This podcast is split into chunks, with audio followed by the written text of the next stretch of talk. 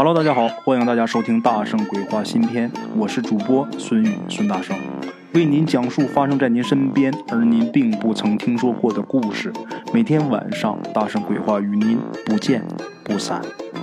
Hello，大家好，欢迎大家收听《大圣鬼话》，我是孙大圣。咱们今天这个故事啊，是鬼友小时候的事。这位鬼友是一个女孩啊，当年也就是四五岁吧。他们家呀。有一个邻居，姓郭。这一家啊，既是邻居，也是房东，是咱们鬼友他们家的房东。那时候，鬼友他们一家四口啊，住的这房子就是姓郭这家的。这家条件比较不错啊，老两口，哎，老两口儿女呢都在城里，看那样啊，儿女都很有钱。每年逢年过节回来的时候啊，那个时候人家儿女都开着私家车。现在这车不叫事儿，在当年那了不得。这老两口啊，衣食无忧。儿女想把这个老爹老娘接到城里去住，但是老两口在农村住习惯了，死活不愿意去，不愿意往城里搬，还是在农村住着。租给咱们鬼友他们家这房子啊，也不是说为那几个房租钱。其实老两口就是图一热闹。那时候鬼友啊，他们家的条件不好，他爸生病，有的时候这个房租一欠就是几个月的，但是房东这老两口从来没催过，根本人家都不提，而且啊，还总把自己儿女给他们买的吃的用的啊，给咱们鬼友他们家接济他们家。逢年过节呀。咱们鬼友和他哥啊，这老两口都给这俩孩子压岁钱。这个鬼友他爸生病嘛，房租不是交不上，老两口总过来说啊，还是拿着东西过来，别着急，别上火，安心养病。这钱以后啊，能给人就给，给不上啊，不要了，啊，安心养病，别因为这事上火。哎呀，老两口很好啊。鬼友他爸啊，曾经跟他妈商量过。说，要么咱就别在这儿住了，总也交不上房租，要不咱就租个便宜点的吧。这老两口他们家租给咱们鬼友他们家的这房子很大，一大平房，就想咱们要搬走吧，别总这么占人家便宜，咱搬一个小的，房东咱能负担得起的，啊，就这么的。鬼友他妈呀，就跟这房东这老两口提过，结果这一提呀。房东老两口当时就不乐意了，就说：“你怎么能这样呢？啊，你不能这么想啊！我们什么时候跟你要过房钱呢？不能搬走，舍不得你们呐！尤其是这俩孩子，就说鬼友跟他哥哥，这一丫一小啊，那都跟我自己孙子孙女那差不多。你说这要是你们搬走了的话，我们得多难受啊！不能走。”这老两口坚决不让搬走，啊！这老两口呢，前面咱说了，他们家姓郭，这老头姓郭，咱们鬼友管这老头啊就叫郭爷爷。这老太太姓什么呀？鬼友不知道，因为习惯性呢管这老太太叫郭奶奶。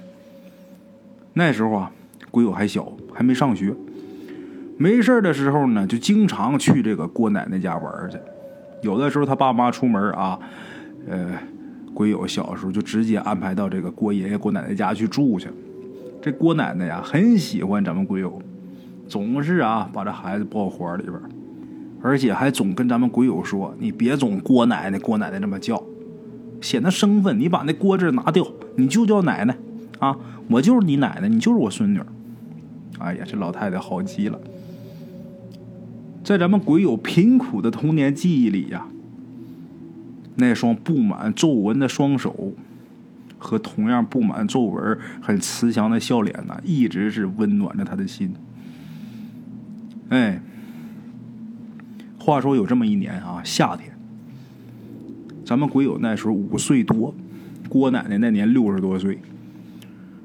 有这么一天呢，郭爷爷是老泪纵横的到咱们鬼友家，见着鬼友他爸啊，张嘴就说：“你大娘啊！”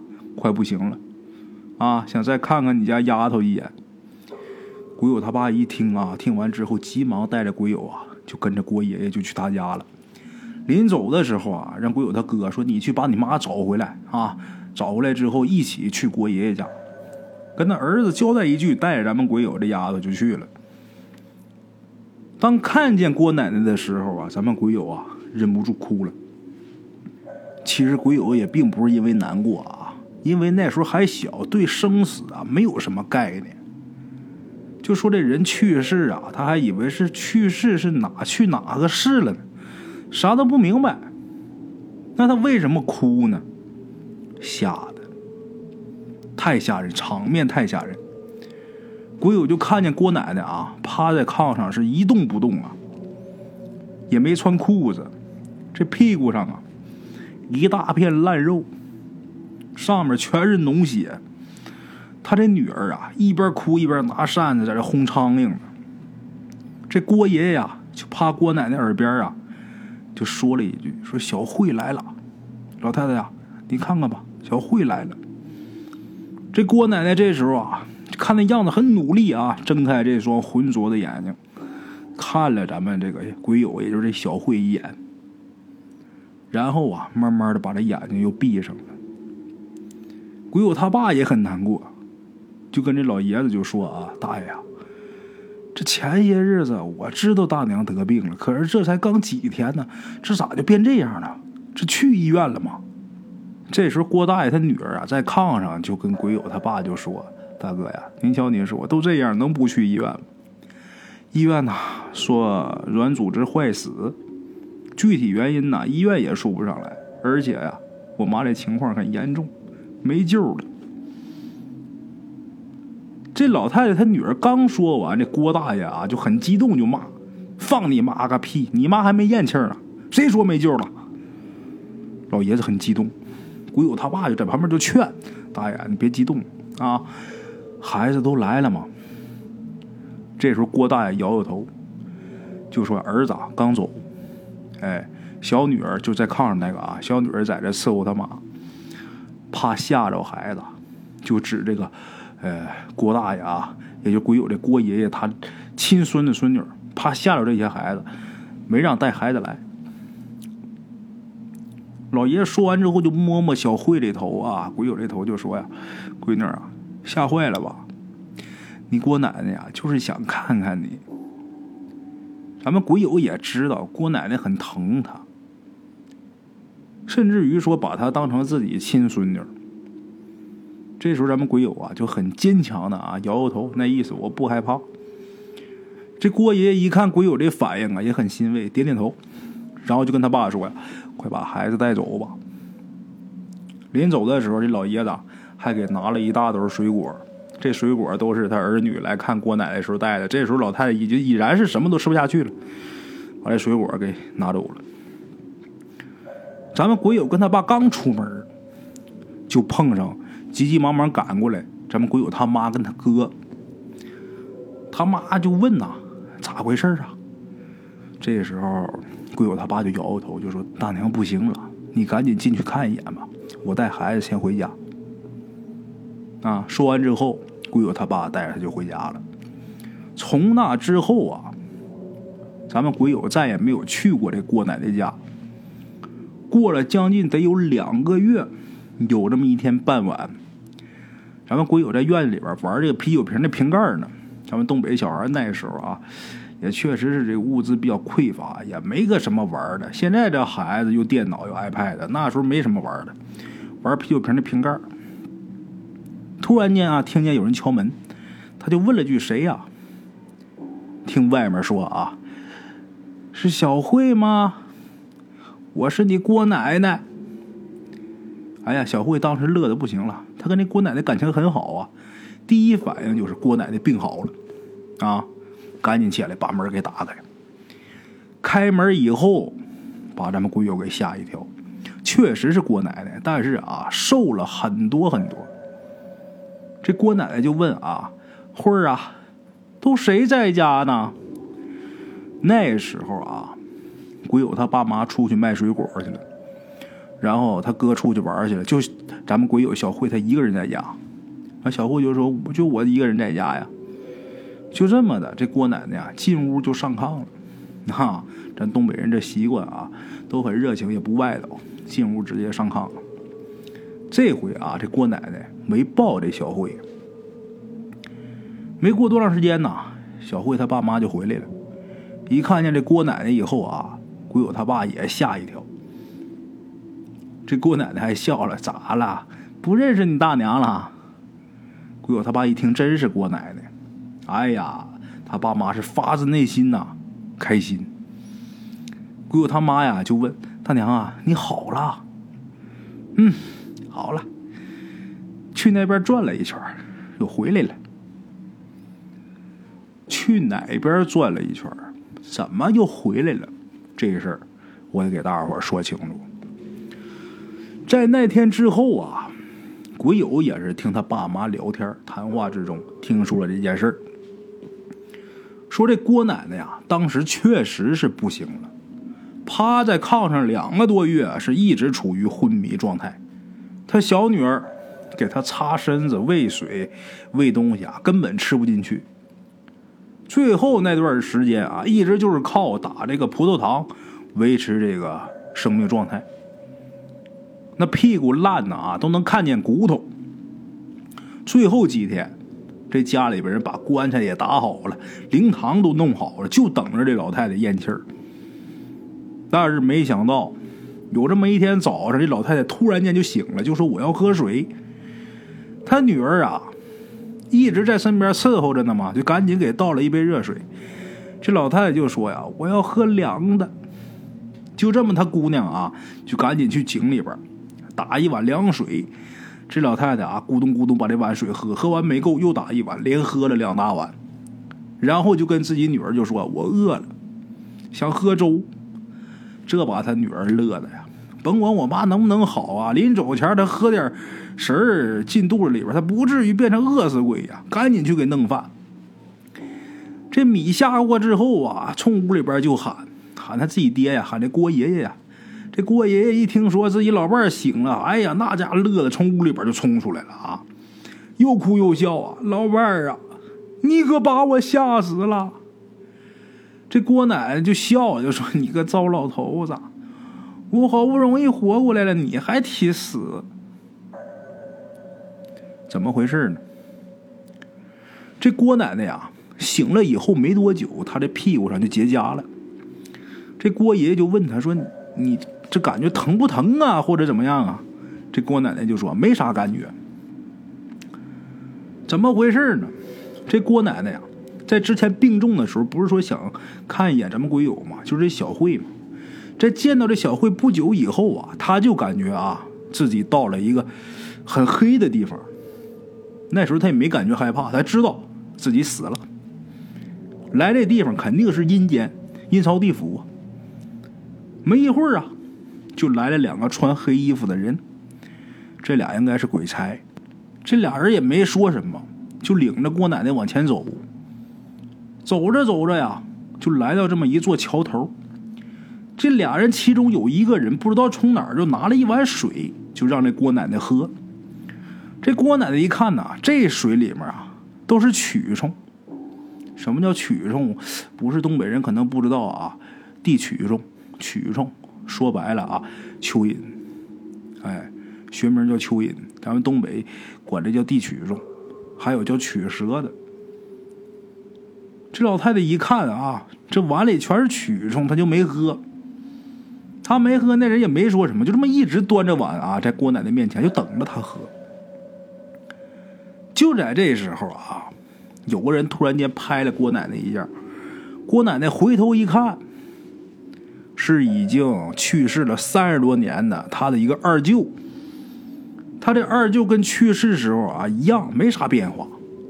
然后这郭奶奶啊一看他二舅就愣了，他这二舅就问他：“你咋来这儿了？”这郭奶奶就说：“二舅啊，他们让我喝这个曲中。”他这二舅直接就绕过他，就去和其中一个拿碗的那黑衣人呐说了几句话，然后就说呀：“霞呀，霞就是这郭奶奶，她这个名啊，霞呀，你先别喝，二舅啊，等会儿回来。”就这么的，他二舅啊也不知去哪儿。可是没过多长时间，他这二舅又回来了，而且牵着一头黄牛回来的。这黄牛也听话，过来之后啊，让这黄牛把这水喝了，就那全是蛆虫那水呀，让把那碗水喝了。这黄牛真就把这碗水都给喝光了。他二舅这时候啊，从兜里边啊，又掏出来很多钱，悄悄的塞给那俩人。这俩人始终没说话，拿了钱之后啊，看都没看这郭奶奶一眼就走了。他俩走以后啊，郭奶奶他二舅就跟他说：“霞呀，你阳寿未尽，你还能回去。”这郭奶奶也不知道说啥好啊，就谢谢二舅，谢谢二舅。他二舅说：“谢啥？刚才那牛和钱那不都你给我的吗？回去以后啊，你记着，初一十五啊，你别梳头。这头发要是掉了呀，也别乱扔，要不下边都给你记着呢。”你刚才呀，看见那碗水里那些蛆虫啊，那就是你头发。这郭奶奶听了以后啊，点点头，然后就问二舅啊：“你在这儿过得咋样啊？”他这二舅就笑了，是吧？还行啊，你回去以后再给我捎点钱吧，我在这边啊，再帮你打点一下。这时候郭奶奶又问：“我还能回去啊？你能回去啊？你阳寿未尽。”二舅啊，我这屁股都烂了呀！哎，瞎呀，那是小事儿。来，你跟我来。说完之后，他二舅牵着这牛在前面走，这郭奶奶在后边就跟着。走了没多久啊，就到了一间房子前面。他这二舅啊，就当当当敲门，一边敲门一边说：“老李啊，开门。”这门没多大会儿就开了。然后他二舅就让他在外边等着，他二舅自己就进去了。没一会儿啊，出来了。他二舅手里边拿着一贴膏药。霞呀，回去以后啊，给我烧钱吧。你二舅啊，为了你可是把这家底都花了了。时间紧啊，我不能带你去见你爸妈了。你直接把钱烧给你爸妈就行，到时候我呀管你爸妈要。说完以后，他这二舅把这膏药啊，就往这个郭奶奶屁股上这一按。当时郭奶奶就觉得很烫，就好像这开水啊泼上去似的。这身子一紧呐，就醒过来了。醒过来以后啊，就感觉很渴啊，让自己闺女给倒水。再往后的事儿，那大伙都知道了。啊，之后这郭奶奶呀。让家里边买纸，买了好多纸，又扎了两头牛，还特意吩咐啊，这牛啊必须好好扎，这牛到下面有大用处啊。就这样，郭奶奶这病啊算是完全好了。只不过从那以后啊，这老太太出门的时候总带着一个厚厚的一个屁股垫儿因为那时候烂呢。这屁股上啊，那个肉啊、肌肉、脂肪啊，都烂没有了，愣坐那么硌得慌。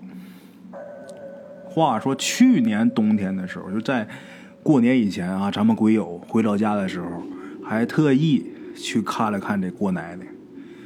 老太太现在八十多岁了，身体啊挺硬实。这郭爷爷呀，前几年呢去世了。一聊这郭爷爷呀，这郭奶奶呀，并不是多么伤心。这老太太知道，人死完以后，还得到下边到阴间去继续活着。这郭奶奶就说呀：“嗨，这死老头子，先下去给我占个地儿，过几年呢，我再下去找他。”你看，这老太太不着急不上火啊。有的时候，好多鬼友就问啊：“大圣啊，这世界上真的有鬼吗？人死之后真的有阴间吗？有没有这东西？他也传了几千年。这东西如果说要真是啊迷信的话，他不可能传这么长时间。五千年来呀，一直有这么个传说。你说他是迷信，不科学。还有好多科学家啊，你像这些。”爱因斯坦呐，啊，牛顿呐，等等等等吧，世界上很知名的这些大科学家，他们研究来研究去，研究到最后，个个都信神，都相信有神的存在。因为越研究越害怕，就觉得这东西，它可不单单的只是定律的问题。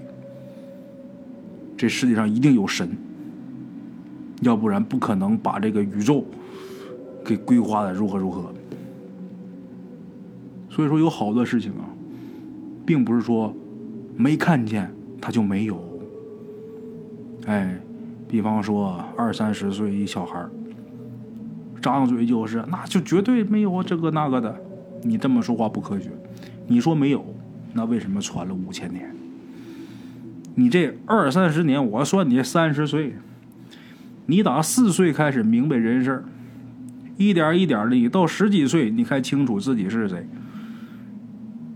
你才吃几年饭，你就敢说这五千年传来的东西，它不存在？我觉着这么说话呀，不讲理啊！好了，各位老铁们，咱们今儿这故事啊，先到这儿啊。明天同一时间，大圣鬼话与您不见不散啊！茶楼用声音细说神鬼妖狐，用音频启迪人生。欢迎收听《大圣鬼话》。Hello，大家好，我是主播孙宇。吃完了饭，然后就回到自己的课室上喜马拉雅、百度搜索“大圣鬼话”，跟孙宇、孙大圣一起探索另一个世界。那天山女子独守孤城，也只是感谢鬼友们，感鬼友们，感谢鬼友们一路陪伴。大圣鬼话，见字如面。欲知后事如何，且听我下回分说。